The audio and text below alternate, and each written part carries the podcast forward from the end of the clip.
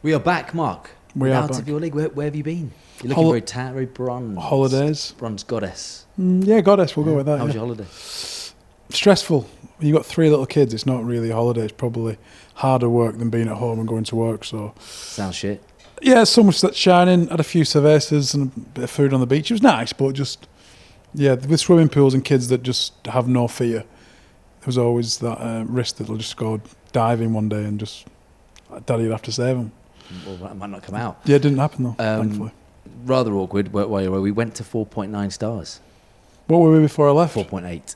That's Kyle Amo. Yeah. Yeah. it Well done, Kyle. He took us up. He should just take both of our jobs, shouldn't he, and just do a one-on-one. I think he will do Yeah. eventually. Yeah, probably next season because um, Yeah, yeah, we're, we're losing we're losing people like flies, aren't we? we are indeed. What was the name of the guy that used to do, used to sit here? Um, J- Jack James Wil- Wilkinson. John John Wilk- Johnny Wilkinson. Johnny John Wil- Wilkinson. Johnny Wilkinson. He's got his own podcast now. Yeah, he's got his probably He's on listening to, s- but not quite 4.9 stars. He's doing Um, well for himself. Good, good on him.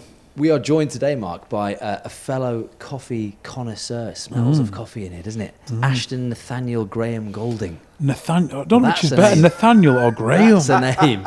Ash, that's a name. I don't think I've ever been introduced with my full, full Christian name. Do you know what I'm That saying? is a name. Where's Nathaniel and Graham come from? Uh, Graham, well, I'll go Nathaniel first is one of my elder brothers. Um, well, Nathan, but Yeah. I don't know what happened there. And I just thought Nathaniel sounds good. Sounds a bit snazzy. and um, yeah, Graham's after my granddad. Nice. So yeah, I carry his name with me, which is good. But put it all together, and it's a bit of a mouthful. So Yeah. it's just Ashton Ash Golding. will do, do, you- do you go by Ash will do. Ash, Ash rather than Ashton? Yeah. No, no, the, I prefer Ashton because it's a bit more unique. Oh, it's a bit, bit of All a right. talking We'll point. call you Ashton then. Cool. Oh, you can call me whatever you want. I'll call you Ashton Nathaniel Uh, Graham Golding if that's all right.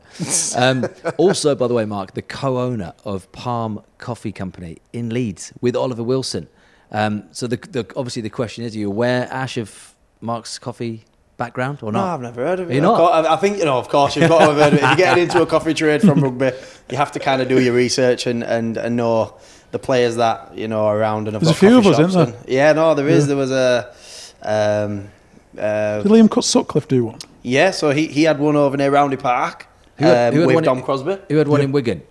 Lee Mossop's got one in Lee Wigan. Yeah, one in Wigan. obviously yourself and John have got one. Uh, well, one, two, three. I don't know how many now. Twelve. yeah, 12. the empire I wish, continues. I wish. Uh, And a, ba- and a bakery, but they don't want to talk about you it. know, you can't, uh, Dan Fleming uh, from Halifax. Oh, yeah. Well, it was at Halifax. It's in Halifax. Um, at Featherstone now. He's got one. Right. Um, so yeah, there's loads. I mean, Luke Ambler had one. Has he Yeah. still got it? I'm not sure. The Hive I'm not it? sure. No, I, I, no, I knew of it, but I'm not sure. to be And um, what was it now on Manchester Road? Um, I can't remember his first. I don't know. By surname Patterson was it? Patterson, don't know. Manchester Road I'm sure there was another one in Wigan as well. They had a gym. Anyway, I can't remember. But um, Kev Brown. Kev Brown. Oh well, yeah, Yeah. the, Yeah. yeah, yeah, How can you forget? I, I had a little look on the, the website, Mark, on, uh, Yeah, on the. Palm Coffee Company. Coffee with a K, by the way. Edgy. Yeah, yeah, it's a bit edgy. Yeah, Yeah, we're, Just we're throw it- prehistoric. Throw it out there. You know, you want to talk about some. uh, offering a Scandinavian feel, providing a peaceful and tranquil vibe. Um, they've provided a unique environment to enjoy, whilst also offering a modern edge. I love that. If you just copied and pasted like the bio, That's the about straight, from, that's us. straight from from uh, Palm Coffee Company's website. Yeah, it's Which good. is I had a also look. in- incidentally, I copied and pasted. from one in Scandinavia. Just went to one called Freaker and thought this sounds good. Let's get it there. how, how, I mean, we sort of, um, you know, it's just childish to compare, Mark, isn't it? Sort of. Yeah, it's childish to and- and compare, so How much, how much would a flat white cost you at Palm Coffee Company? Uh, we, we we charge around about well the prices fluctuate, um, but we go for three pounds ten for a flat white. Three white. pounds ten, Mark. Is that Well, that's sort three- sort of figure? Three thirty. Is it actually three thirty? Location location dictates the price and the market that we're in, I guess. both great coffees, both great places. Yeah, we'll go different drinks, different needs. Yeah, that's true. Both coffees. Uh, we'll talk about it later because obviously we want to talk about life after rugby. But um, Yeah. you got a bit of an injury now, Ash, at the moment. Yeah, um, my hamstring. Uh, so I was I was out for maybe 14 weeks with a hamstring rupture, um, clean rupture on the right side, and took me a while to get back. And then you know, two games in playing St Helens, um, scored in corner, and as I was scoring, uh, just hamstring pulled again. Not from the celebration. You need No. you need Look- skinny, slow legs like mine, and you never rupture anything. Listen, uh, no comment on that. no, it's because I'm playing next to Kevin Naiqama. It's just too fast. he gets ball takes off, and I'm expected to keep up with that. There's no way. Um, but no, it's just one of them. I think I just outstretched, reaching for the ball, and then Yeah. Uh, I felt it go as I was going to score. But I, you know, I thought I've got to keep going with this. I can't just pull up. How frustrating though this time of the season to have that and not be able to sort of see out the Ah, end. real frustrating because you know I think every player this side of the coin now when, when, when you can't help and perform with the boys, you just feel helpless as such. You know, I, I felt when I was playing, I was adding to the team, um, you know, performance wise, but also experience a little bit. You know, I've been, I've been in these kind of situations before and just helping the boys, the younger boys, especially people like Sam Halsall and, um, you know, people who have probably not experienced this kind of, we do the job, we get to playoffs. Um, you know, just keep them grounded, one job at a time, and things like that. And to not be able to do that on the field with them at the time is hard. But you know, I just as soon as it happened, I text um, I texted Ian Watson. I just said, look, this might not be my role now, playing in the team as playing, but I still like to add to the team as best I can wherever you need me. So You can easily feel like an outsider when you're injured for the season. It's like you're a spare part. There's like team meetings going on, or there's strategy sessions, and there's little drills going on, and you're like on the outside trying to put you like just add your temp two penneth, and sometimes it's, it's hard to get involved, isn't it? Hundred percent, hundred. But I'm uh, I'm really bad for, for getting involved. I, you know, I'll, I'll stand there and then I, I might leave it. I think the best example of it, I was out 14 weeks, and in them 14 weeks, you know, we didn't we weren't in some good form.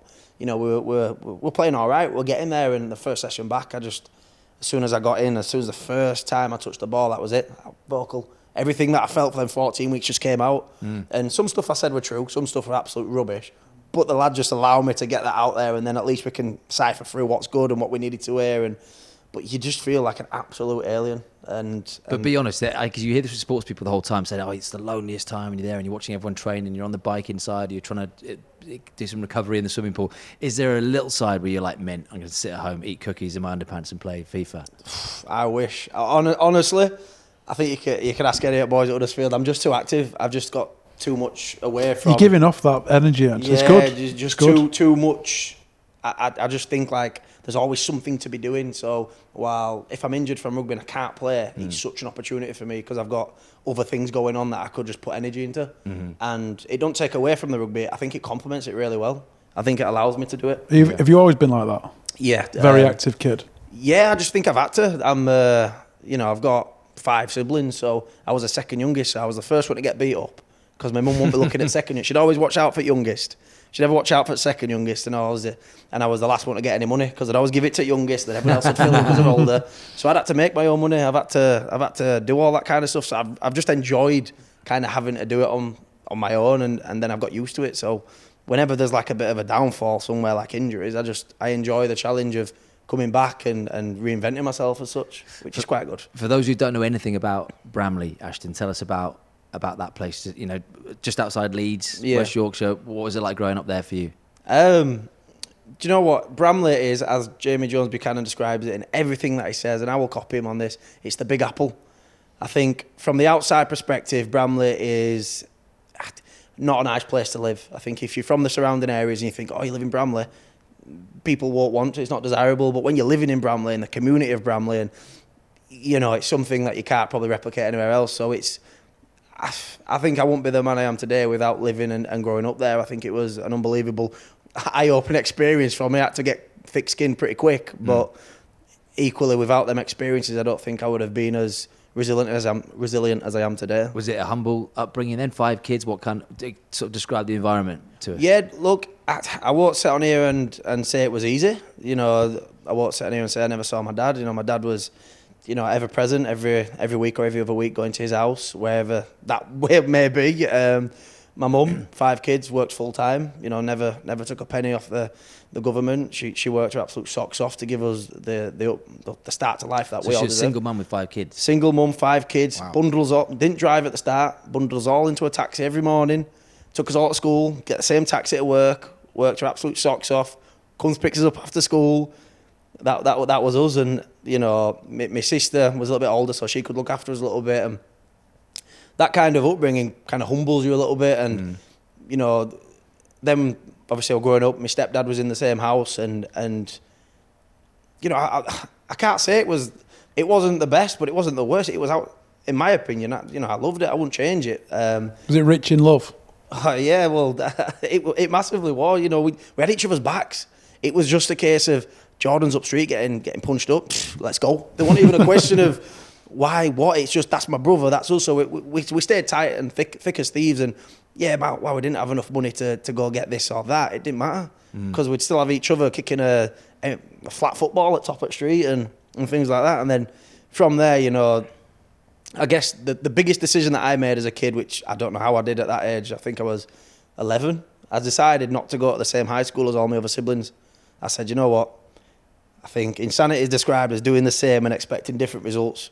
Now, these guys are good, but I'm going to try and go on this route. So I, I went to a sports college, which was a train ride away, and I got the train every day. I got a Priesthorpe, and from there I met a new group of people, uh, put myself out there on a limb.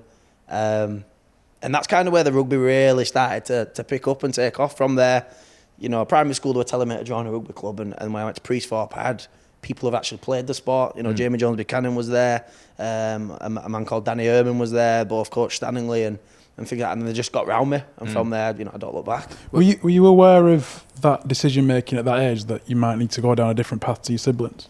Uh, yeah, yeah, pr- pretty much. It, it, it was, you know, yin or yang, black and white. You know, But where did that come from at that age, 11, to be able to think, you know, hold on, uh, uh, to think about your future? I mean, I do not remember thinking about my future when I was 11. I don't know. I, I guess just because of the environment that I was in at the time, I think, you know, looking at the environment I was in, I was thinking, well, look, my mum has done everything she can to give me this environment. Surely it's on me to try and better this. I think uh, as a, as a kid, I, you know, I, I want to do better than what I got, and then I want to give better than, than what I got, and, and what they do is better than what I can give them, and you know, building up. So when I was young, I was like, look, if I go there, I'm going to look like this model of uh, a, typical Bramley lad, which is fine, which is fine because I love Bramley, but there's also a, a level of, I think in myself, I felt, well, I, I think I can do more, but I don't know.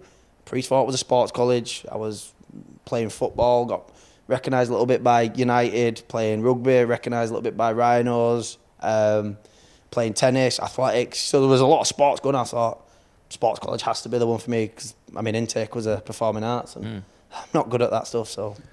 So you, you mentioned playing football there and stuff as well, and you, but you mentioned Jamie Jones Buchanan, who obviously you were looking up to as a kid. Were, were you a Leeds fan? Did you used to go on the terraces and watch the Rhinos or not?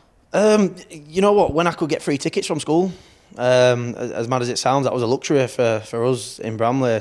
So we, we, we couldn't really afford that. So, you know, we'd wait and, and, and see when the tickets came in uh, you know, Bramley St. Peter's, and they did sometimes. And we had a good little rugby team there, and we played at half time and stuff. So I got to go when, when we got the tickets, and, you know, I got a really, really vivid, fond memory of my granddad's passed away now, uh, where I got my name from. But I was stood on the terrace with, with my granddad, and we're playing St. Helens. Um, sun just coming over the west terrace, straight into Carnegie. We were in bottom left, and we were just staring. Couldn't see a thing.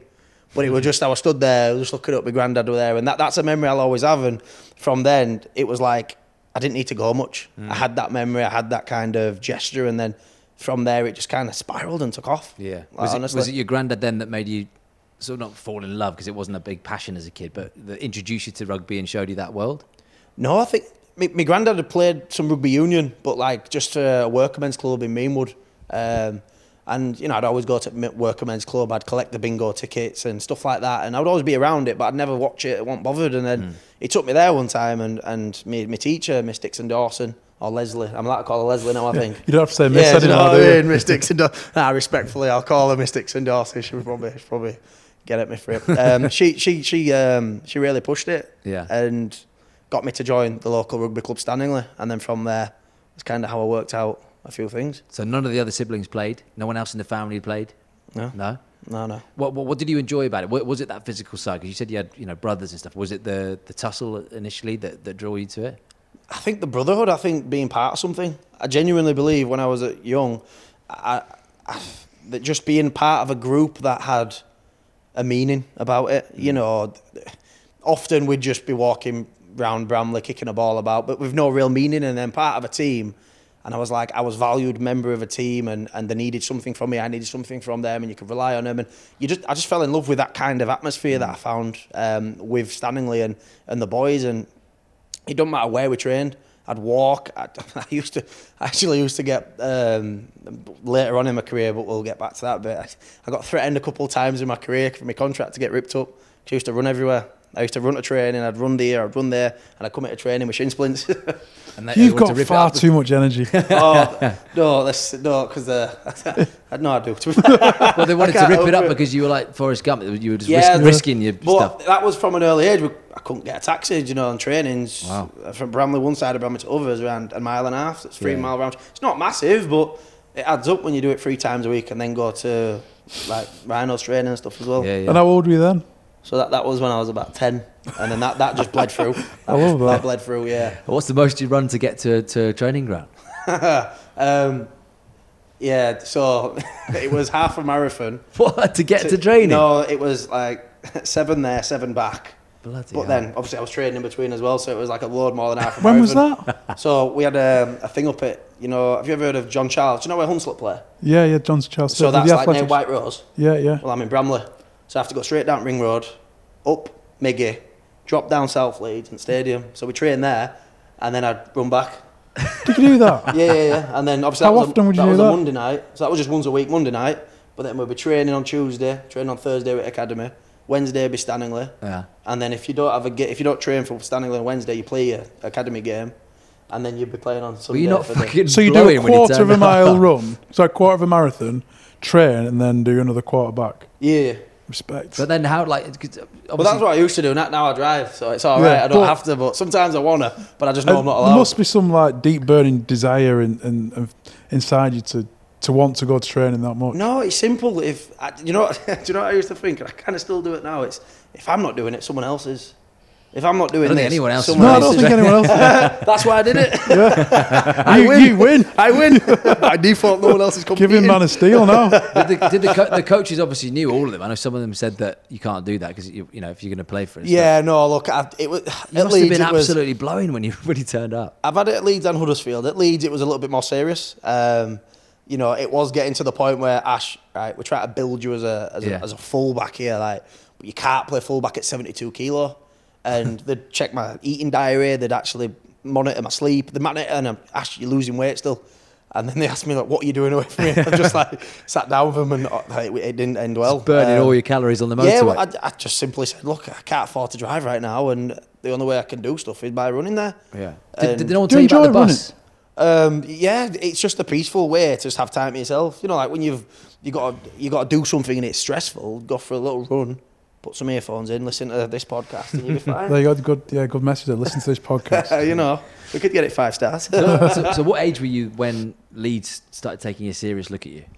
um, so I think I think Leeds took me serious pretty much straight on.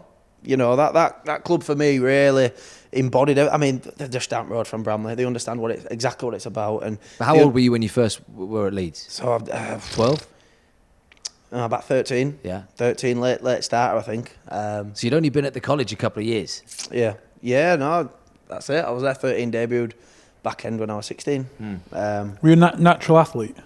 yeah yeah I could I could run could could do all the athletic stuff uh, you had to teach me rugby like, Yeah. rugby was a second thing to me um, as, as in like you know if I was a track and field athlete it'd have been a lot easier for me Yeah.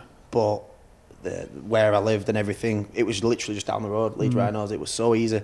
Um, so when I was running there, it was like only a mile, but it was all downhill, so it was understood. And then I'd, we we come to an agreement. Actually, we come to a good agreement. Get myself a road bike and just just cycle down. But it was a two minute cycle downhill, so we understood each other. Then I could still get there, and it was a little bit less.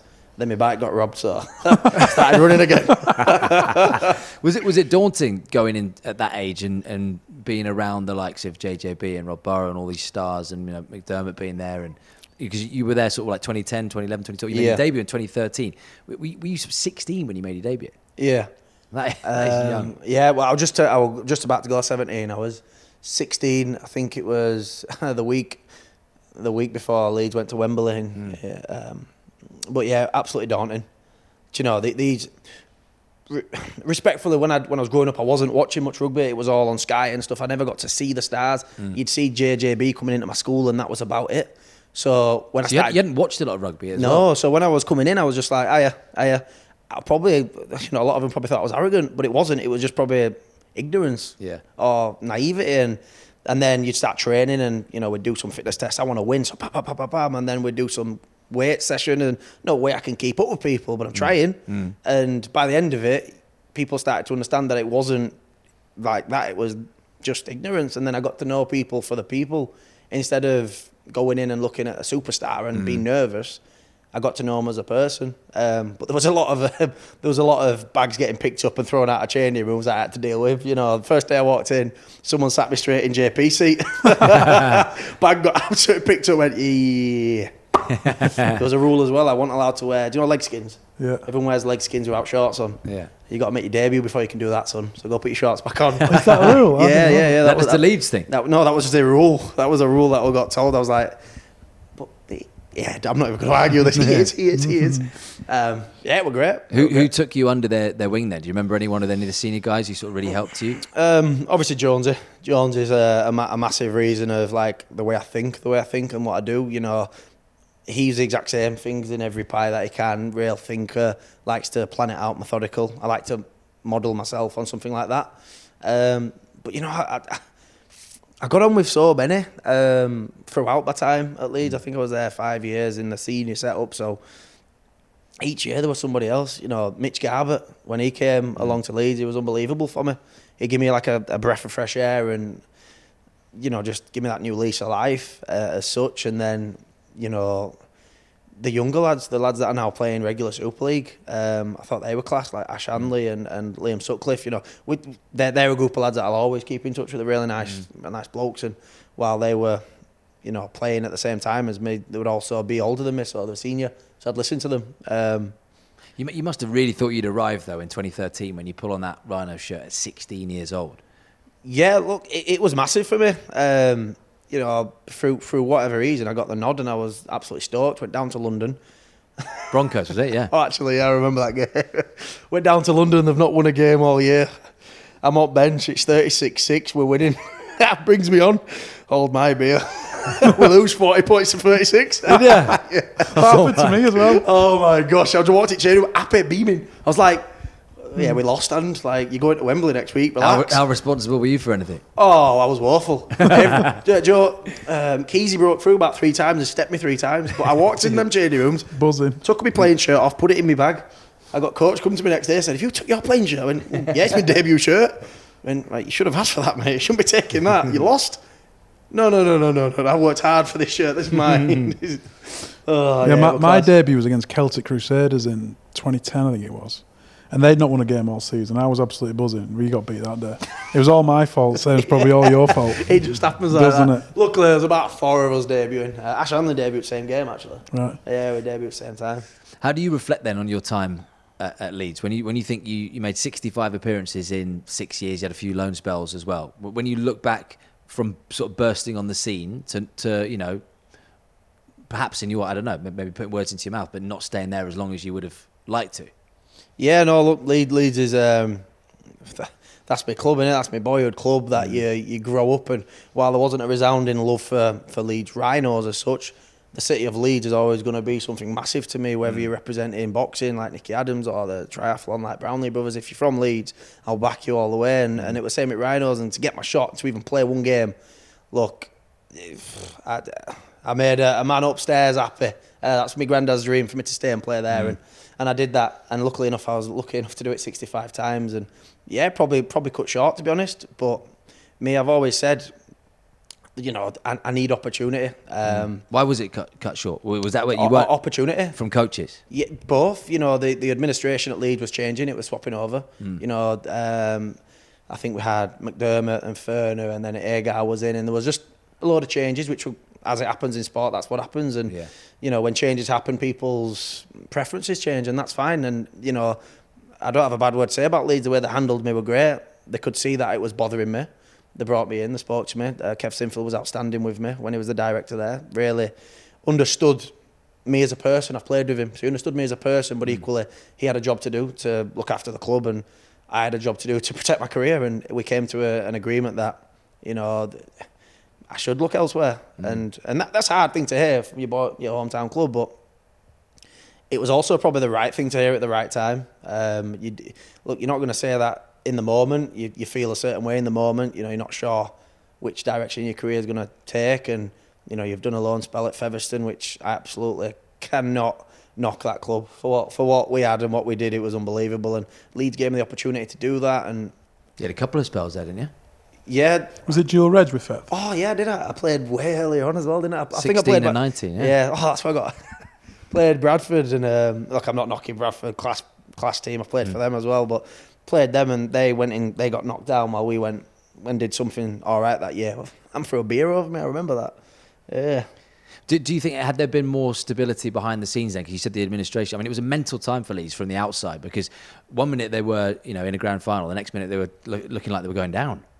Yeah, and, and look, the, Leeds for me, it requires success. It requires success, and when it doesn't get success, the supporters, the the board, the shareholders, mm. whatever, they, they need it. It's it's with ingrained in the culture, and equally then it's ingrained in the players. So.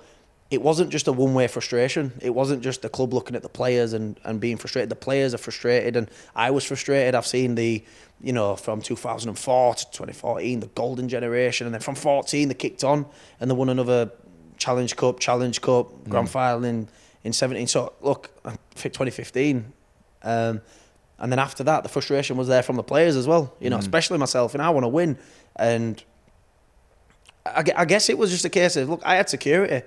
I just signed a five-year deal. Um, I had another three and a half years left. I could have quite easily just sat there and, and waited for my time. And look, I know what I can do given opportunity, but I have to give them the opportunity first. And I feel like for me, it was a big decision to probably say, look, I'm happy to explore other options, being a, a Leeds lad, and the club to say that to me had to pr- protect themselves. And I don't think there's any bad blood there now. You know, I, I love the club.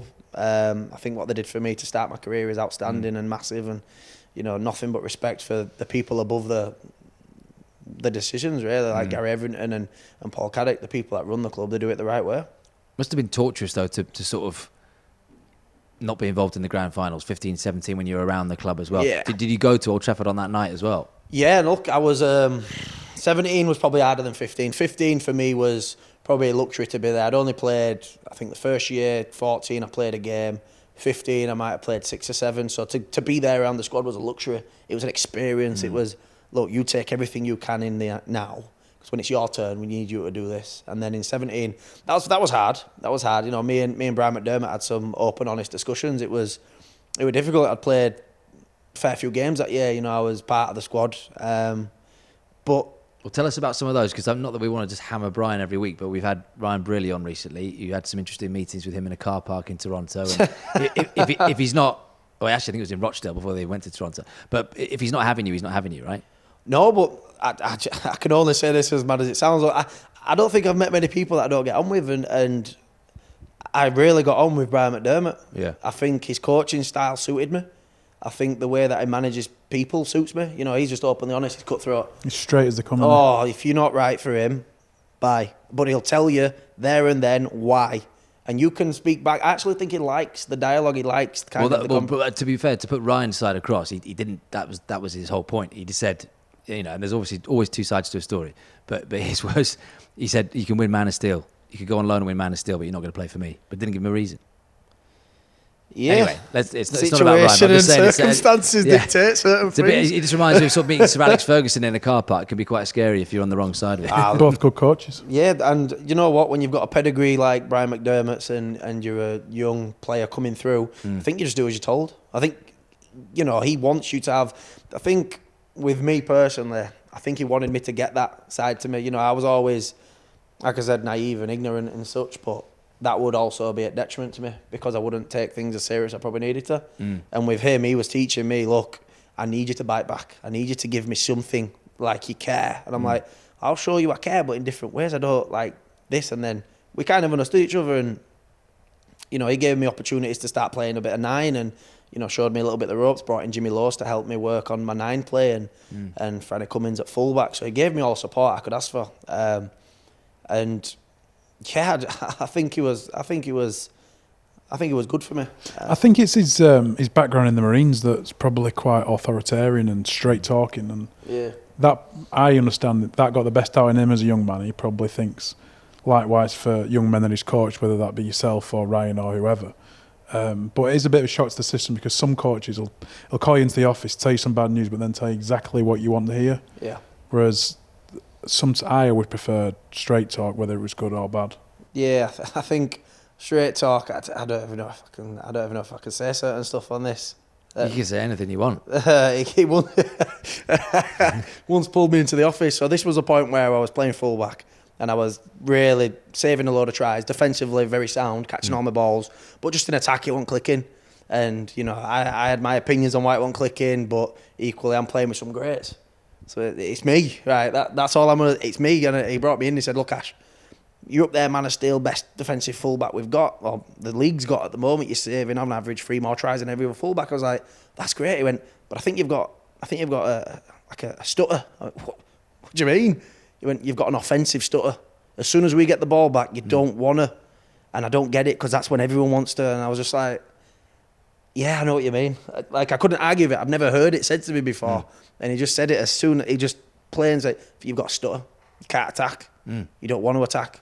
You just want to defend. And I was like, yeah, you're not wrong. And you, but you'd never seen that in yourself. Never heard it, never seen it, never yeah. thought it. Because when I was a youngster, yeah. score, score. There's like a blockage in there somewhere. Yeah, and then right? now I'm like, he's telling me I don't do, I can't do that. What is going on here? And you know, you, you, you go away, you listen to it a little bit, but he wasn't far wrong. He wasn't. Yeah. I'd value so much emphasis in the defence because I knew I had people like Joel Moon, Danny McGuire, Rob Burrow. Yeah. You had Kylie Leuluai to trank it ball up, Keith Galloway with Liam Sutcliffe. You had all these strike players. I didn't need to. We'd win games if I were just saving tries. But that's proper coaching, right? Noticing something like yeah. that. And yeah, and that's when I, that's when we kind of got the respect because I bit back and he wanted me to. He got a bite out of me then, and that was the day that he probably, you know, we, we understood eye to eye. Yeah. Yeah. So moving on towards Huddersfield, you, you, you, knew time was up, right? You knew you had to have a new challenge, and you knew you had to put on a new jersey. Yeah, hundred percent. I think, like I said, three and a half years left in my contract at Leeds, and and Leeds knew that as well. So they was open for me to look elsewhere, but there wasn't gonna. They were very very clear on if you want to stay, we want you to stay. We are not mm. asking you to leave, leave. But if you want that opportunity elsewhere, we're happy for you to go and explore that. And I think that was a big thing for me because even months after I'd signed, you know, I, I, was still in contact with mm. the coach at the time, and he was very happy for me to come back at any point. You know, if it wasn't working out or anything like that, and Huddersfield would allow it, he was happy for that. And I think at that point, I was in myself. I said, "Look at him for a penny and for a pound. I'm here." And did, did, you want to be the main man though somewhere else? Was that was that was it ego like that or not? No, I've, I've never wanted to be a, the main man. I've always just wanted to win. And for me, winning. You'd want to hold down a position though, wouldn't you? And be. At that time, I did. Yeah. yeah. At yeah. that time, I wanted be, to go and be a fullback in yeah, another club. You, it's it's frustrating and hard being in and out of a side or yeah. shifting position.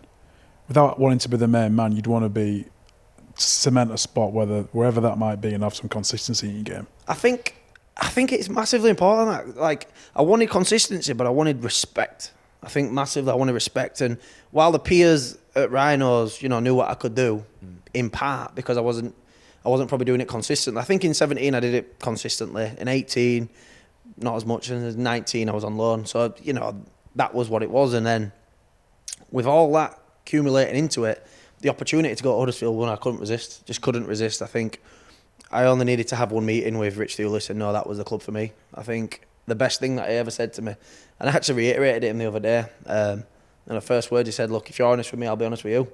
And I think that's massive. I think in in rugby league it is difficult to find such honesty with people, and without any lines blurred, it's just honest. Mm. And it's been like that ever since. Um, and the opportunity came through through my agent. Really, you know, I was in contact with my agent, just saying, "Look, they're, they're allowing me to if we want to." And he says, "Look, no worries. Here's your options." Yeah. and put some options in front of me, and it was clear cut. This is where I wanted to be, and it wasn't. It wasn't mainly about money or things. It was probably mostly about the opportunity that I'm going to get given, and the opportunity was there to play some fullback. And looking back, that was the one of the best moves I've made, to be honest. And, and a lot of people when they think of your name and they think of that sort of time that you signed for Huddersfield, will remember the piece that you did with Sky with Michael Lawrence and Jordan Turner, Mark's old mate. Um, and you became a sort of leading player to speak out and, and call out racism within rugby league as well, which was it was such a powerful piece, which I know Martin Offiah had lots of things to say about as well. Um, you're, you're, of Jamaican descent. Where, where, does that come from in the family? Uh, my granddad on the other side. Yeah. Um, he still lives in Leeds actually. Okay, So, he, he came so over from your in- dad's side. Yeah, yeah. Yeah, so yeah. he yeah came over in the Windrush yeah. um, generation, and then yeah, just working on the railway. When were you first aware of, of your colour? And that sounds like a crazy question, but when were you first aware of, of people picking you up on things? And Because I know you've said you, you almost you've almost become desensitized to, to racism, right? Yeah, look, what we see as what we probably see as racism now, when I was growing up, was just a compliment or something crazy. And I know it sounds mad, but you know, in Bramley, it was a heavy working class white community. Mm. So to be isolated and separated on the colour of your skin wasn't. It's not not normal. So it's normal. Um, and you know, I've got full brothers and siblings who are white with blue eyes and blonde hair, and they're my full brothers and sisters. So, y you know, I, I was probably subject to quite a bit, but I didn't realise it. Um, and it was it was it was only until I started to realise actually I'm more than what I think I am. You know, as a person, I'm probably trying to still figure myself out identity wise, and that's in 2017. That's what got me involved with Jamaica because I really wanted to understand who I am, where I'm from, not be naive and neglect one side of me when. You know, I know that my mum's from Newcastle. I know that I've got roots in Jarrow. My great granddad did the Jarrow marches. I know all that but I wanted to know the other side of stuff of, of my granddad who's actually still alive and and you know represent a little bit of his where he was born, my heritage and things like that and kind of coincided at the exact same time um, with my identity to then start calling out a little bit of what I'd say racism now. You know, you know I'm not going to say that I got it the worst and nowhere near am I getting racism the worst. You know, particularly because I can defend myself and I will call it out and I think with me, the biggest thing why I jump and try and speak on this kind of stuff is it's not just racism for me, it's discrimination of all sorts. So you saw we took the knee, mm. and some people take it just for racism, and that's fine. Look, that's that's them. I do it for discrimination in all form. You know, I, I just feel like I don't want to say it just because, well, you mixed race, so you just don't want racism or someone calling you the, the N word or the P word. I mean, I was brought up and I was mainly called the P word instead of, you know, and I was like, I don't understand. I don't understand why and, and what is it, what does it mean? And then you start to grow up, you start to understand, and you think it's just, eh. But now, if someone called me it now, it wouldn't, it'd just be another word thrown around. It wouldn't mean anything to me. When was the first time that you start you kind of started to speak up about discrimination towards yourself or other people? What was the like the trigger to go? That's not right. I need to say something. Um, you know what? It, it was probably embarrassing myself here, but I was at um, I was at like a bit of a sleepover in like load of load of us lads. It was young. It was about ten, um, and someone just called me a monkey, and I was and I was thinking, oh, I don't, don't like that. Like you've you we were going around chatting a load of rubbish and that. So just took myself off, walked off. We are camping in my mate's granddad's garden. So that was a friend who called you that. Yeah, yeah, yeah. I don't think they fully understood it, but at that point, I was like, I've already feel a bit of an outsider. I'm in an area that I'm not sure about. You know, I've had to get a couple of buses here. I'm a bit like already, and then I'm a monkey, but no one else has been called anything. Took myself away, just had a cry in the tent, and at that point, all of them came around and were like, "What's up?" And I was like.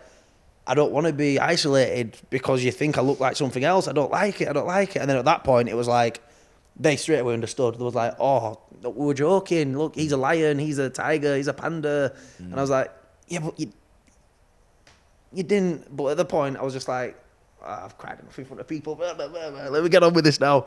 Um, and then at that point, I was like, right. And then growing up with my brothers, that was rough. That was yeah, yeah, because they knew that wound me up. So they just do it out of spite. They wouldn't mean anything by it. These were your, your white brothers. Yeah, Or- well, or I've- Peter, Peter. Yeah, yeah, I got um, Jordan, who's well white. Um, Nathan mixed race, Mitchell mixed race, uh, my sister's mixed race. So there's and Richie's mixed race. Um, but Jordan, he yeah, it was just all the time, constant. But they won't be bothered by it. You know, Yeah. they grew up even before me a little bit earlier. So oh, They were probably sanitised too. oh yeah, they bit. were already sanitized. They're coming at me, and I'm like, I've not got the resolve that you've got right now. Yeah. But that was all right. I bet it made you build a, thicker skin, but you shouldn't have to build a, a thicker skin to put up with stuff like that, should Oh, 100%, but it did. Yeah. And I don't think, look, as mad as it sounds, the way I had to deal with it, I don't think I would have got to where I've kind of got to without having that thick skin. I think, especially playing at Leeds, you know, it's a, it's a club with high expectation. You open yourself up to a lot of lot of Did you experience stuff at Leeds? Because I know in that piece that you said Um, that because I'm, I'm, that's one thing. It's happening in your everyday life as a ten year old amongst friends and kids. who Yeah. don't really know any, any different at that age. Not that that's an excuse. No, no, but it, it makes a difference. Exactly. But then when when you're when it's happening to you from adults, like you're at the crowd, you're in the crowd, and because you, you said that you had to you had to call the police, you got the RFL involved many times. No one was really interested. Yeah. like you were sort of complaining and shouting from the rooftops, but no one was listening. Yeah, and, and, and the problem is it's just evidence. It's just that unless you're wearing a mic, and I mean, even the point, if you're wearing a mic Mm. and someone says it to you, you need to prove it's them. So so you you would experience this from people in the crowd that you could see them doing it to you. It- yeah, you, you just not so much myself. You know, I've been coaching at Stanley five years, and Mm. and we've had games. Like I won't mention teams; it's all done in the past now. Mm. It's already documented who it was and stuff. But you know, we, we'd be there playing, and and my team would be getting on the top of another team, and Black see you next Tuesday would be shouted towards one of our players. Players Day, ref's got cam on, so you can hear it on the Mm. footage. You can, s- whatever, whatever, whatever. But unfortunately, no evidence.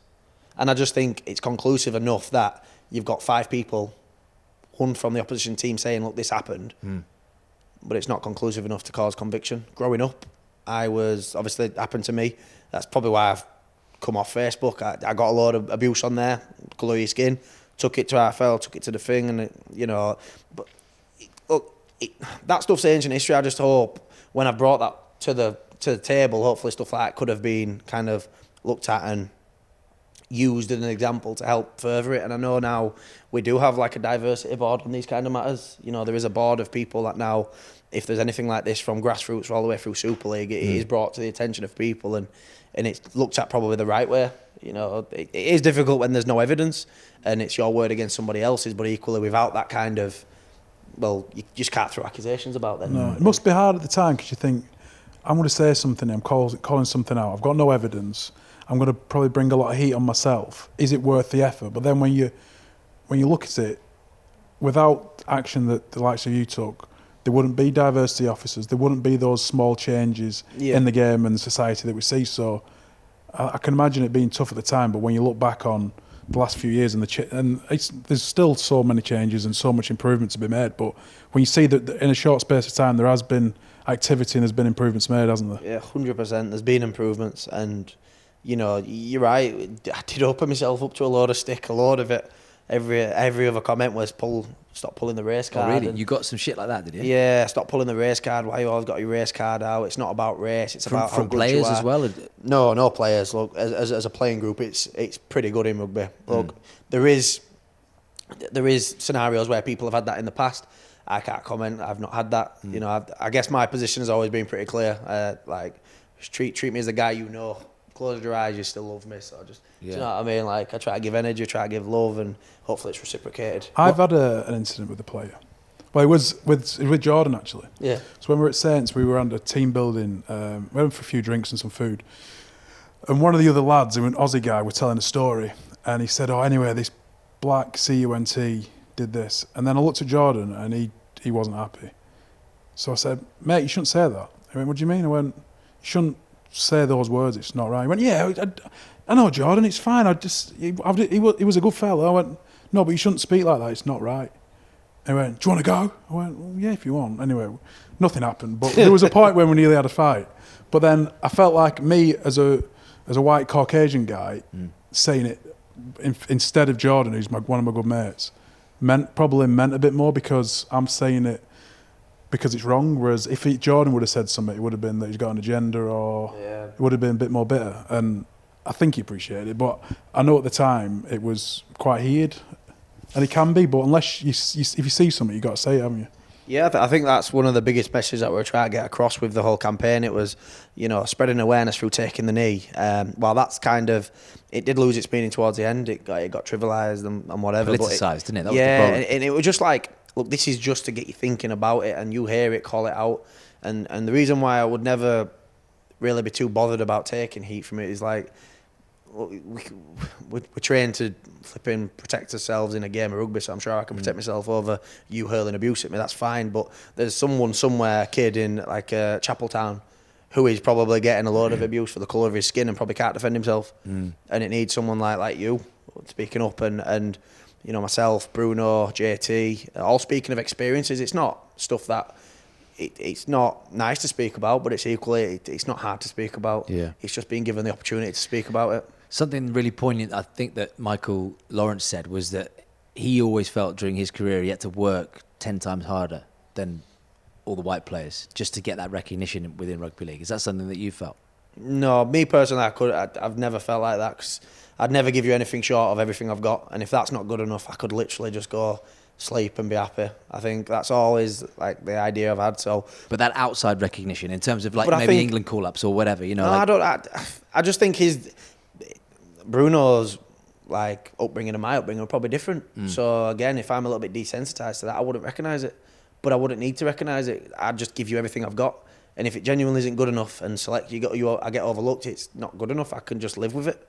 And I guess yeah, I've, ne- I've never looked at anything like that, and I, I probably wouldn't myself. I think I'm in a position. Um, well, playing rugby, you, you're in a, you- you're an entertainer, aren't you? That's that's your job. You're an entertainer, and you have the power to influence and, and kind of change opinions if you you articulate properly. But I think with the way I look at it is, if I've got a message, I can say it on behalf of others rather than uh, myself. And and with stuff like that, I just don't think me looking at that and getting thingy about that and wondering ifs and whats and buts is worth my time. I could be using it elsewhere. And look, it- I can't speak on behalf of Bruno. He's a good mate of mine, and I know what's happened to him and, and how he feels. We spoke privately, and it's not my place to speak on his behalf. But yeah, look, if that's how he feels, and that's that's how he feels. I, I think it was a really positive time in many ways, though, wasn't it? Particularly for you know, you're sat here with two guys who probably can't understand white privilege, even though you know we never had any struggle and we we, we grew up without you know the background that you described about tw- about 25 minutes ago. But you know, on- that piece, I remember that you did for Sky. I think it was Michael as well saying it that that he had people sort of say, "Oh, you're you're all right for a black guy," you know, and he wanted to use his pedestal as a Super League star to stand up for the people who will never stand in front of 25,000 people and Yeah. score a try and so on, who, who, who's a plumber in Huddersfield or they're fixing a, someone's electricity box or whatever, and then they're going down the pub and getting shit from people. Yeah. They're the people that, that he feels like he needs to, to represent, right? Yeah, hundred percent. Um, you know, when, he's representing people like that, it, it it makes it worthwhile. I think. I, I don't know. I don't know how you'll feel. Um, you know, when, when you when you finish up and, and you finish playing, and a lot of people, Jones has talked to me about this as well, and you might be able to. When you finish playing, I guess the trophies and the moments and the games, they're like a byproduct out there. It's like the legacy that you leave, the relationships that you've built, the people that you meet, and what you've stood for while you've done it. And Jones, you always spoke about that. You know, he, while he does take every opportunity to wear his Super League rings everywhere he mm-hmm. goes around Bramley, trust me, I see it all the Mr. time. T. Don't mention- Serious don't Mr. T rolling round with Don't him. mention Super League rings around Mark. I, I got. I've only had one, and it got robbed from my house. Been robbed. Yeah. Oh We man, put, we put campaigns out over the years, no one's yeah, brought it back no yet. one's brought it back. did you not get one back from club? No. No. Don't they get handed a fair few? Yeah, but I didn't get one. Thanks, science. Yeah. No comment. Where, where is Mark's ring? Hashtag. Hashtag. no, but that's it. And I'd, look, I'd, it, it's just mad. It's a mad, a mad, mad situation. I think we have moved on a lot since when we started the campaign. I think, look, to get a load of hate, it's a great thing. I think on the back of the campaign, you, you was always opening ourselves up to a load of kind of shit. But when, mm. once you once you kind of weather that storm, and people that like don't take the knee, blah blah blah blah, blah go away because they find a new agenda. Yeah. You know, they want to go hate on women's football then. And then they go there and the women's football bite back and they do their bit and all these different things are starting to go, no, this is not acceptable. This is not acceptable. This is not acceptable. Mm-hmm. It's kind of being the minority turning into the majority of, look, this ain't acceptable. You just do what you want to do, but over there, don't bring that here and your ideas and your ideology over there. Because again, if we're living in a free world, they can think and feel how anyone can think and feel how they want to feel. Act upon it is a bit different, and to actively go and hate is different. And once we got rid of all that and we kind of saw the message as it was, I think we had a massive response. I think it was massively, massively needed in rugby league. I was going to say, three years on, how do you think rugby league has addressed a lot of the concerns that you had at the time and clearly still do in many departments? Yeah, look, I, I think I think rugby league uh, as, as such is it, it tries to be pioneering in things like this. It does, uh, but it also waits for other sports to kind of lead the way, and and and that's frustrating because I know with a sport like rugby league, we are so family orientated as a group. We can move faster than the bigger sports. We can do stuff faster. We just choose not to, and it's that choice of not doing it really frustrates. And w- whichever it is, you know, with the direction that we're going to go with the IMG, with whether we're going to be playing 30 minutes against Leigh or the full game again, whichever way we do it, we could just do it faster because we've got mm. the manoeuvrability. And at that point, it just felt, right, we've done it.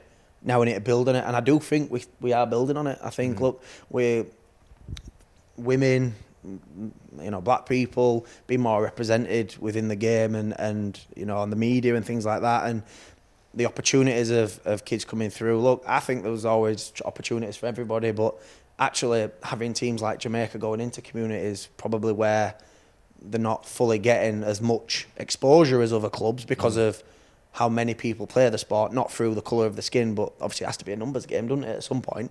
Uh, Jamaica going in there and engaging, you know, it's massive. You know, Chapeltown Cougars, we went in there, engaged, and we had numerous kids there that probably never played the game before, joining up and starting to play rugby. And, and that's the only way we're going to do it and, and build a sport as a whole. But I think the biggest thing we have is that inclusivity board. And I think having people on there who are still playing is massive as well. I think we want to live in a world, though, don't we? Where, say, for example, I don't know, you're not going to name the teams quite rightly, and all the information information's out there. If people want to go and dig, do their own digging. But say a young Ashton Golding is running down the wing at Featherstone, right, and someone shouting something from the crowd. We want to live in a world now where the person sat next to that person, not, I'm not saying citizens arrest him, but deals with it himself, right? And actually, that, that person is then outed and dealt with by the club. And I remember just going to football as a kid, something racist would, would be shouted, and we're talking, you know, maybe late 90s, early noughties, and, and, and, and something would be, would be shouted from the back, and, the, and it was met by a kind of just like a bit of sniggering in the crowd and whatever. Whereas now, I think even within football, that's moved on, that that would happen. You'd like to think that that's the world we're going to live in, right? That, that we can deal with this internally as a society. I truly believe you're right. I, I don't think I can remember a rugby game other than a little bit of amateur player to player, but actually a crowd member shouting it on. I can't. I can't say I've ever been involved in one of them games, um, and I can't say that I've ever heard of that, especially in our sport. But I do believe you're right. I think if that is said, I think people will now question it. I think people understand that's not right, and you know, all it takes is one person to say something. It's your decision how you react to it. So if you just don't say out, you kind of enable it a little bit and you allow him to then say that next comment and the next comment. If you squash it in the bud, just say, look, mate, that's not on. Or just something. It just helps. It helps everything that people have been fighting for and trying to build. And whether that's racism or discrimination over um, gender or sexuality, things like that are massive. And you don't want to. I, just, it's hard because you don't understand. Look, I can't choose whether I'm black or white. Look, I am black. I mean, well, I probably could if I wanted to, but I, I, I'm not. You know, I, I am who I am. I found out that you got to just embrace who you are, and mm. and equally, if you see me, I'm a brown man, so you can have an opinion of me straight away. That's it's absolutely fine of people to do that. But if you see someone who's gay, well, you don't know they're gay. And if they feel you are discriminating against one, they don't feel comfortable now being themselves. They mm. won't even tell you who they are. And that's sad. That's real sad. I think that's a world I don't want to be in, um, where someone doesn't even feel comfortable in their own self to say, look, yeah, I'm, I'm gay. The- And, and that's kind of why we all do this, I think, where we, we have the underpinned, you know, I've my experience of racism, you know, but equally it's for the bigger picture of I want anybody and everybody to feel comfortable who they are. Like, th- there's a point in which, look, I'm okay with you being you and I am me and you are you. I don't like you because of you, not what or who you are, just your person. Do you know when when that works out? Yeah, you personally. But when that when that when that's the world we live in and it's based upon the character of the person and not the way the person looks or the actions they do, well, I think that's probably a step forward. Yeah? Yeah. massively. But at the moment, you go two steps forward, one step back. You- And, you- and I think we have we have gone through things with a fine tooth comb. Whether it helps, I, I don't know. I can only speak from sort of the football world as well and the sort of media and the commentary side of things. I remember I've been in numerous sort of like Zoom calls with people like Rio Ferdinand and players played long before him in the 80s and 90s, who who you know things that are used in commentary, even things like nitty gritty and sold down the river and the, all these slave trade connotations and things you'd hear on a daily basis, right? And even just that sort of education, which all happened post George Floyd uh, lazy stereotypes, calling black players strong and powerful, and like, well, you call a spade a spade. If someone is strong Yep. and powerful, then Yep, let's use some common sense. but it's about actually thinking about well, why, uh, you know, but, and, and that's something that Michael picked up on that piece as well was the the lazy stereotypes which we use, and that is what's caused all these problems in the crowds. Yeah, and, uh, look, I think, but by him acknowledging that, you're speaking about it, I'm speaking about it, and we can then start to really. But is that the good thing to have the Yeah, conversation? not normalise it. Did you find it weird? You know, did, did some of your white friends find it weird to have those conversations with you? Was it like walking on eggshells? No, uh, the first time, obviously, when I was called a monkey, that was a close group of friends. They just really didn't know. But at the time, I was probably going through my own stuff as well and, and trying to work out who I was. You know, why didn't I look like all my mates? And it was just a, a weird one. And look, as soon as I said, look, I'm not happy with that comment, it was like, we're all best mates, you know what I mean? Jumped in jacuzzi and chilled out, had a kind of Pepsi, and that were it. Oh, yeah, I know. His granddad, good was, good his granddad was a very wealthy, trust me, he was a very wealthy granddad. Um, but yeah, from there it was like they understood, they backed me, they they understood there's certain things that are acceptable and not acceptable. And the main thing is like my closest mates now, they've they've taken the time to learn and understand.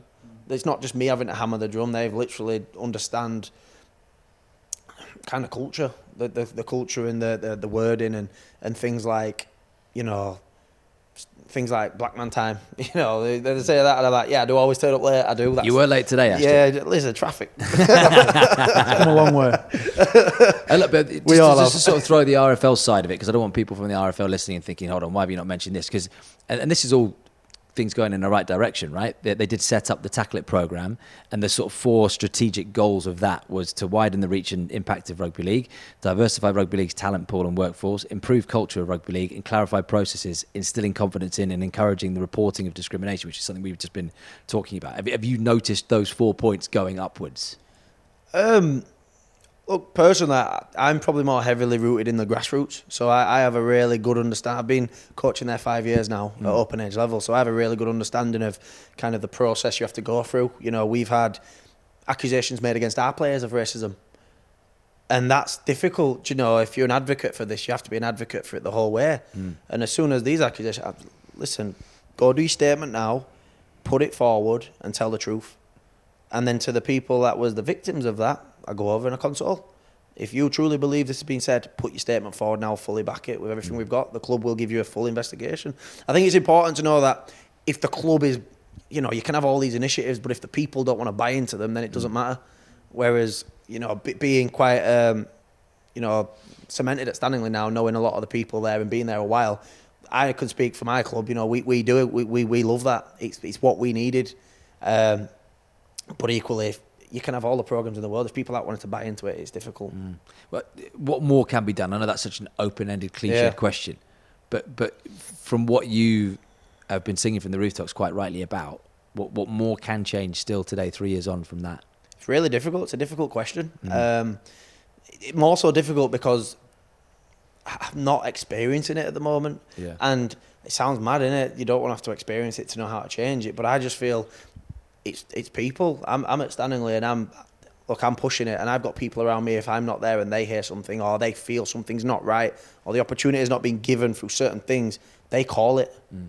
You know, like you with JT, they'll just call it, and that's that's a club. And But that, that that's institutional racism, right? And it's actually bearing in mind it happened in the same city with with what's happened with the cricket, with Yorkshire, right? And you know, people dragged into it like Michael Vaughan and and and how they've tried to to sort of rebrand that that club. Yeah. that's institutional. That's come right from the top. well, I, I think it's more generational. I don't think it's institutional. I think generational. I think you know you, you speak to my granddad. I'm named after him, Gerald, but he had his own ideas and certain things. Mm. You know, he wasn't a perfect man within his ideas, but that was the area that he was born in, and I think one I have to understand that. But if it's generational and it's accepted, then it becomes institutional. Oh, 100 percent, but it's not accepted, and and this is where people probably that generation there and then their kids are struggling because you've got the new generation or whatever we are. Um, look, saying look, banging a drum, saying look, probably not right now. You know, you didn't know better. Now you know better. Now, if you're not knowing better, it's your decision, and that's where racism comes. And it, it's difficult. Um, but I just think because rugby league such a traditional sport, we do have an, an elder audience, and it it's more the case of these little like comments and things that are made. It's difficult for them to really understand that it's wrong. But when you call it and you say it, and you've been told to say it again, then you kind of have to know that's wrong. There's a- there's a lot of ignorance with it, isn't there? I Yeah, as as societies changed and generations have come up. I think people become more well travelled, um, more educated in, in, in the world we live in. They probably socialise with people from different backgrounds, different different ethnicities. People speak about the feelings more. So you think with that happening more and more that that our children, their- their, their children after them, will will will kind of know better, Yeah. and it'll be a, hopefully be a distant memory. But I think there's a lot of old people stuck in their ways, and and they might not think they are they're racist, but they might kind of have that you know um, subconscious racism in them Yeah. and dis- discriminate, and they might not know it, but unless they're called out on it, they don't know any better, do they? This fits nicely into your Jamaican journey, doesn't it? And Yeah. this quote was, was really nice, I thought, where, where you describing that journey and said, It's changed me as a person. I found out that there's so much more to me than this kid who was born in Bramley and Leeds. There's another side to me and my family that I wasn't aware of. How, how sort of big a part did making your, your granddad, God rest his soul, Yeah. but making that sort of side to the family proud and representing Jamaica at a World Cup? Yeah, on, honestly, it was um, such a whirlwind of a journey. I think in 17, it did take a lot of soul searching. You know, I just missed out on a grand final, um, but we won, which was a really mixed emotion. You know, you want to be part of it, you want to be trenches with your mates anytime you can be, but equally, you wasn't. But it was the right decision. It took it took a lot of years and a mature head on my shoulders to understand that the right decision was made that year. And Did you get a, a ring, by the way, that year? I, I got a ring. Can I have it? Sorry, mate. It's already, it's already promised out to uh, another player who's else got robbed actually, but he got he got one back from club. Someone, Did some it? of these robbers have got more Whoa, rings whoa, than uh, the people who, Who won Who was them. that? Stevie Ward. Stevie Ward, but Leeds, but got a replacement for him when Yeah. his house was robbed. Yeah, because I, I, I, met, I, Oh, missed, what a lovely club Leeds Rhinos are. Do you wanna do another Wish camp? I'd played there. I, I spoke to him. I felt obliged as 18th man that I'd have to hand mine over, but he told me he got another one. no, I was ready to. I was ready. the thought was there. Is Mike Rush watching? Do you think? Do you want do another campaign down the camera? The camera Another one. Mike, Eamon, Paul Wellens. Show me the ring. Show me one, show me one of them babies. Go on, Ash, and we interrupt. Um, no, no, no, no. I like them interruptions. It was just the mo- the moment of kind of getting the opportunity. I was already booked on a holiday. I was ready to go. Mm. You know, I needed a break. my head was frazzled, and the opportunity was, look, you want to play for Jamaica against France in France? They've got a World Cup, and we've been asked to play them. First answer was, "Oh, you know, I've got holiday booked. I can't. And I think they've heard that quite a lot. You know, a lot of players saying I've got holiday, Super League players and stuff like that. And they were just like, no worries, like pretty blunt. And I was like, just give me five minutes.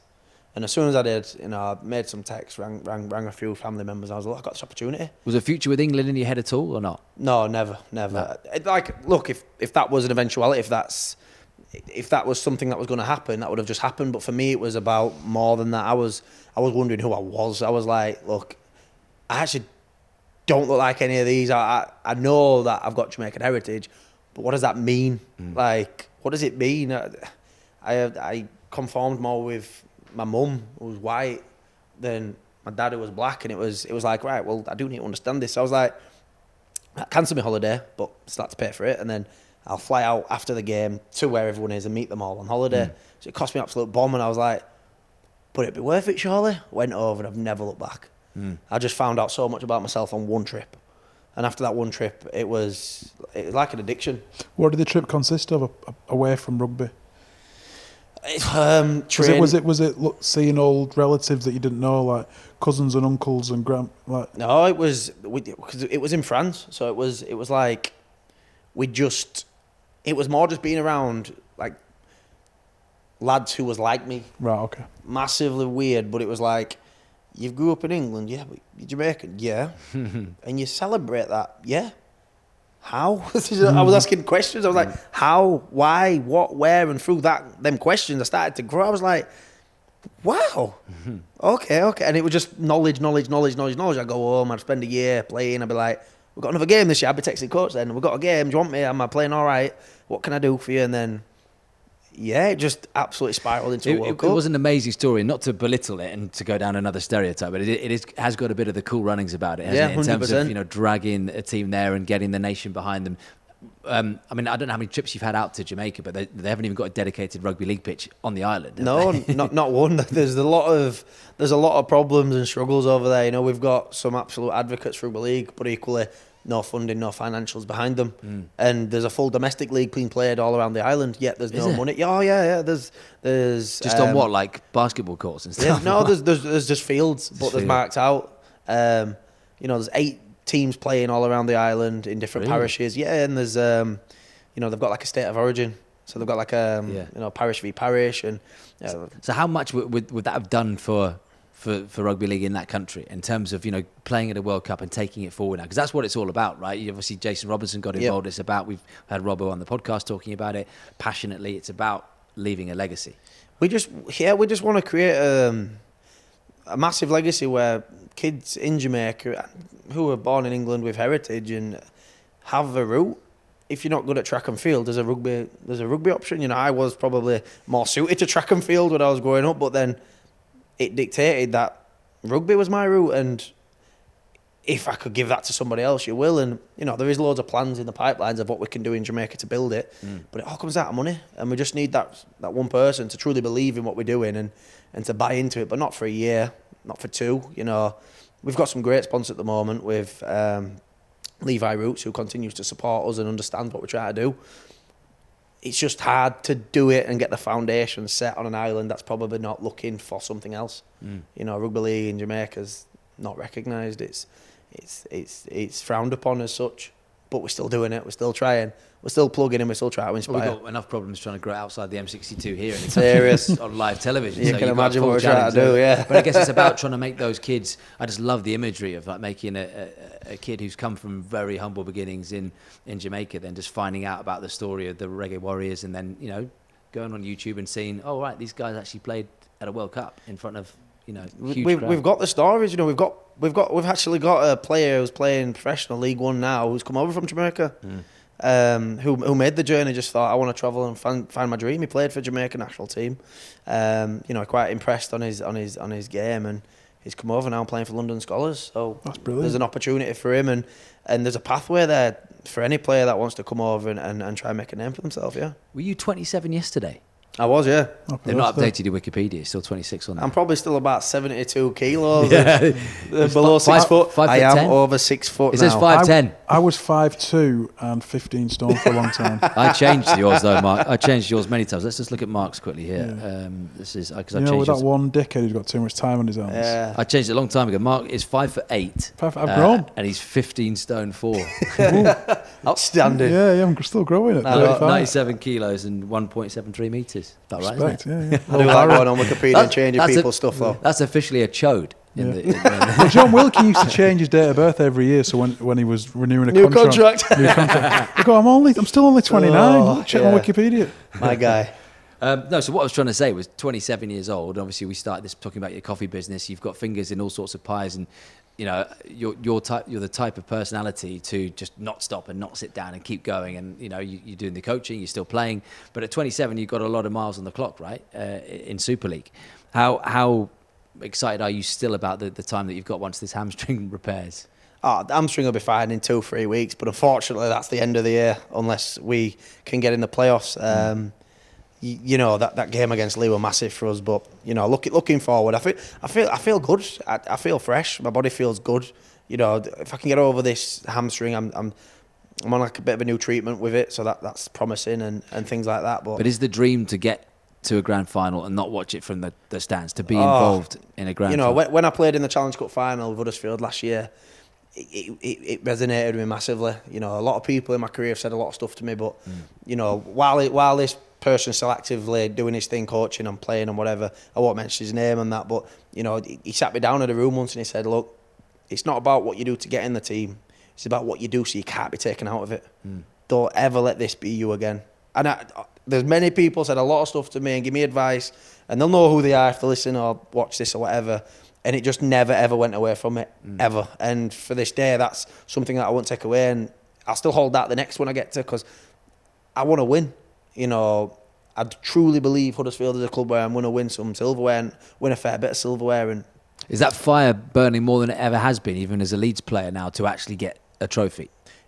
you know, as a Leeds player, the pressure's there, but it's equally. I've always wanted to win everything I've done. If we're eating food, I want to eat faster than you. It's, it's, in, my, it's in my nature, but I feel like it's because I had a lot of siblings, so I had to eat faster. You're not going to eat. Called it They'd prison rules all. up. Called it prison rules. Yeah. um, but no, fires, fires. oh my gosh, it's burning. You know, I'd, why do we do it all if not to win something? To hmm. not to not have something to to gratify. And you know, I love the journey. The journey to get there is more important than getting there. But you have to get there. the, the journey's pointless. You go again and hmm. again and again, and you know, I, I, I just think we're building something special at Huddersfield. I, I do. I, What's happened this year though? Because I, I think after the Challenge Cup final last year and, and a strong run, everyone was tipping them to go to that next level, but it's not happened. What's what, what's been the case? Do you think? I don't know. And it, it, look, it sounds like a cop out answer, doesn't it? I don't know, and I, I wish I could tell you. Um, but I really don't know. It felt good. It felt pre-season. You know, we went away and we had a pre-season trip, and that was unbelievable training. You know, we, we came together as a group. Um, we had our downtime together, going on the beach. Um, but when we were on that training field, it was like nothing in the world mattered. It was crazy. We were knocking ten bells of crap out of each other, and it was just normal. And when you can normalise that with your mates and the boys that you go through hell with, you can do it to any team. And it just didn't start to transpire. It did at the start of the year, I won't lie. And we just dropped off a little bit during mid-season, and then obviously we we, we, nip our tuck now. Um, but I don't know is the answer, and I I just think, well, from my own perspective, I truly believe where we're going, and it might sound crazy with the results, and, and you know that's that's all that anyone ever sees. I'm privy, I'm you know I'm lucky and privy enough to see the other side of it, where I'm in every meeting, I'm seeing the face, the emotion, the raw desire to win, and look, the way that certain people speak in that group, you know, like to Chris Hill, um, the way that he speaks about winning, if you can't buy into that, I don't know what you're going to buy into. When he says, we're doing it, you don't question, you just do it. So when you've got a leader like that in your group and Luke Yates and, you know, Chris McQueen just saying stuff, you do it, but just not transpired into results, which is crazy. And look, the teams that we've lost, they've been outstanding, miles better than us, but we know in ourselves what we can do. We've underperformed massively and it, it's about time that the, the birthplace of rugby league actually did something where it was recognised for doing it, and we know as a group we have to do that. But it's just it is frustrating for the playing group as well when you don't quite achieve what you know you can, and and that's the saddest part of this year. We we know that there's been games where we should do miles better than what we've done, um, and ultimately we're probably about I'd say four points adrift from that kind of playoff um, push. So yeah, difficult this year, mate. But Is- is the no consistent answer, no conclusive answer. is the exciting part that you you almost don't know when that success might come. I mean, you look at Mark in his twilight years and with Salford, and then got to a grand final against St Helens. You know, got to the to the Challenge Cup final as well at Wembley. Yep. Um, and then you look at what Leigh have done recently. You know, what I'm saying is you, don't have to be one of those elite teams to win silverware now, do you? And at 27, there's still plenty of time for that to happen with, with Huddersfield or wherever you might end up in three, four, five years. Yeah, no, that, look, I agree. Hopefully, you know, at, at 27, I could, I could stay at Huddersfield for another 10 years. I, I truly, I try not, I try to bullshit myself. You know, I, I don't know if I can say that. Sorry. You say, Sorry, we, you can. we got Oh, worse than right. that. Yeah. Sorry, like, I try not to bullshit myself. I try to say, look, right, as an individual, where do I want to be? What do I want to do? And that's mm. something I want to do. I want to win, and I have to put myself in the best position to win. And the youngsters coming through Huddersfield are outstanding, and they're the, the, the pure mm. coming through with through a system now with with Wattle here for a few years. Understand what we need of them coming through into that first team, and we, we, we've got players of you know 22, 23, 24 hungry. They've they've they've tasted that Challenge Cup now. They've they've they've almost had it, but just got took it away just last minute. You know, and I just feel the way we train, the infrastructure we've got around us. You know, the the new training base that's being built up on the top of M62. We got uh, a new training base. yeah, we- we're getting it developed uh, uh, up on there. All on one. Up on Ainley Top, so we're all in one place. And Perfect. what's happening in and around the club from when I signed there three, four years ago, four years ago now, five, yeah, four years ago, to what's happening now, it is worlds apart.